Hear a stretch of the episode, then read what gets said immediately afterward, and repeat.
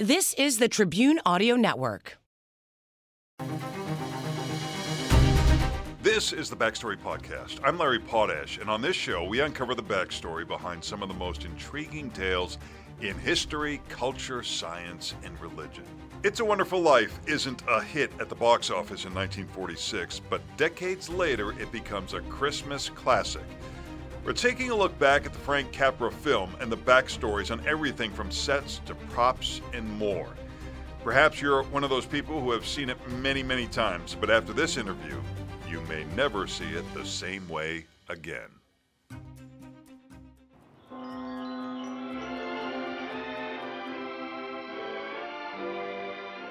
It's a Wonderful Life is a wonderful story that has it all: romance, good versus evil, the American dream, friendship. I think the secret to this movie is that it's a roller coaster ride of emotions. George saved his brother's life that day. Capra seems to make a point of every time he has to address a more serious subject, he follows it with a comedic and lighthearted topic. To me, it's a metaphor for life. There's much about the film you might miss. It has a 1940s and holiday flair to it. Michael Willen is a fan and author of The Essential It's a Wonderful Life. It's always been an opportunity to breathe new life into the film so people can share it on a deeper level. He meets us at the Davis Theater in Chicago's Lincoln Square. He inspects the foreground and the background to explain the moments or mementos that will make this classic film seem new again.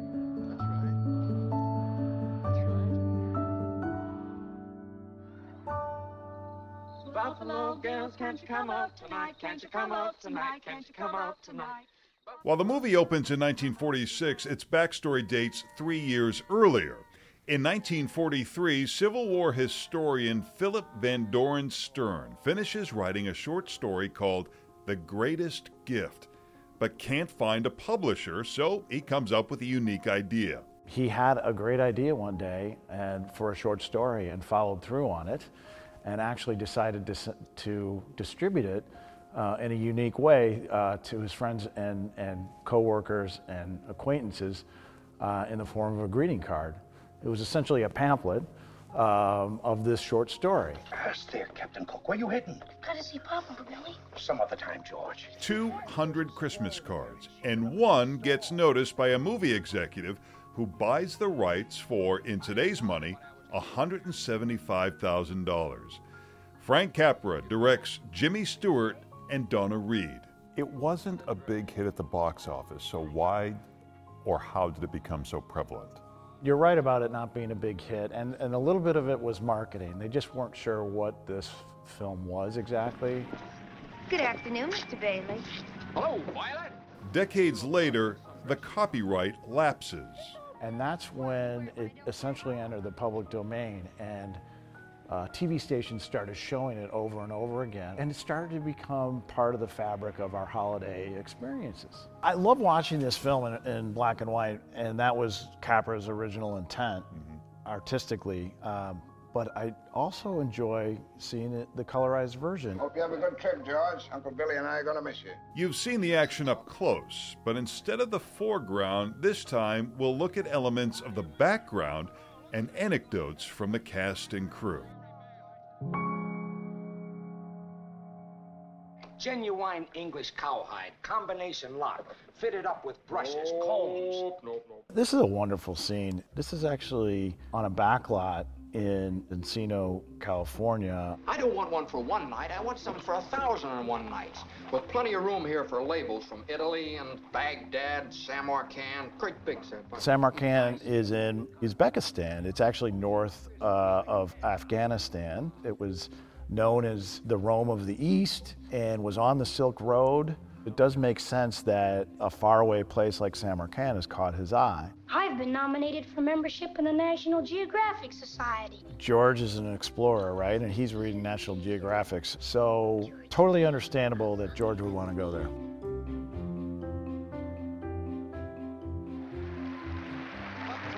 A genuine loving cup. Those not tapped by the judges will remain on the floor. Let's go! brilliantly selected by Capra. It's actually a place called the Swim Gym. It still exists today, and it's at the Beverly Hills High School. And in 1940, they came up with this idea to save space, to put the gym floor over the pool. It's a one-taker. Like, there's no way you're going back and doing this again. Yeah. So they had to get it right. The predicament that Capra was in, he didn't want to have to try to recreate this a second time with people jumping in the water. The other thing is that the kids got paid an extra $50 if they were willing to jump in the water. And so in today's dollars, that's $700. Wow.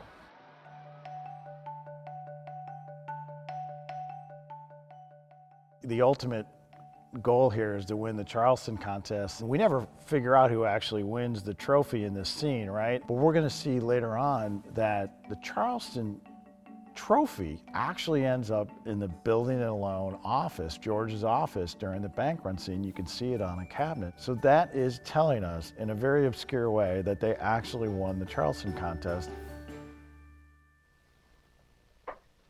This record here that Mary puts on for Buffalo Gals, when I first saw it, I thought, oh, Arthur Black and his orchestra, that's got to, you know, I'm just curious. Well, it turns out it's actually an inside joke.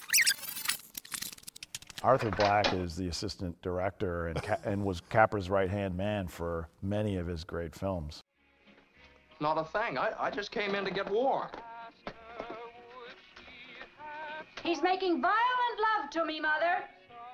You tell him to go right back home, and don't you leave the house either. Sam Wainwright. Now, give us some perspective on that. That seems pretty R-rated for the 1940s. Yeah, but in fact, it was actually G-rated, because back in the day, that phrase had a connotation simply of flirting. Even up into, you know, through the 60s, you can go back and look at movies, and they'll use that phrase in the context of flirting.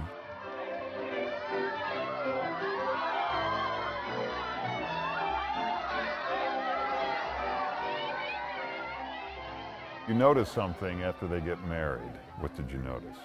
Yeah, so George actually isn't wearing a wedding band. Bert, the cop sent this over. He said to float away to Happy Land on the bubbles. Oh, look at this. When this scene was set in 1932, it really became popular during World War II and coming out of World War II. It was more of a European tradition that caught on with American servicemen.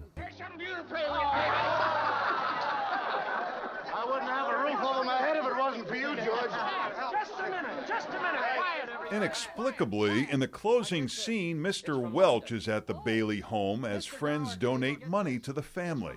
The most surprising person who is there is Mr. Welch. Bailey? Mr. Welch, of course, punches George out in martinis.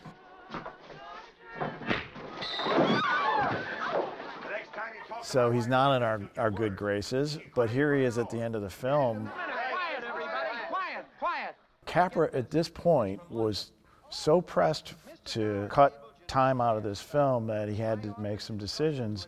And the net effect is Mr. Welch is prominently placed in this scene, but with no context. Right. Well, that helps explain why he was there. Harry, how about your banquet in New York? Oh, I left right in the middle of it as soon as I got Mary's telegram. Good idea, Ernie. A toast. To my big brother, George, the richest man in town. What is it that people discovered watching it decades later that they enjoyed that audiences didn't enjoy years earlier? I think it's at the heart of it is the messaging, right? I mean, the messaging rings true to us. The value of our life and the importance of reminding ourselves on a yearly basis, and the holidays is the perfect time to do that, of the positive impact that we have on each other's lives.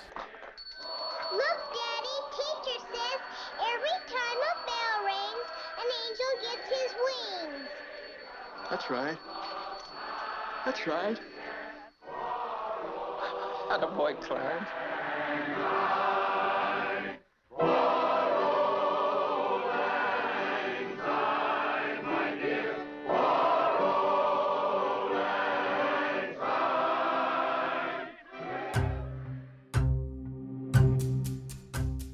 Thanks for listening to Backstory. If you liked what you heard, please take a minute to subscribe to our podcast or leave a review. To watch our full coverage of this story and see some that didn't make it to the podcast, visit us online at WGNTV.com/backstory.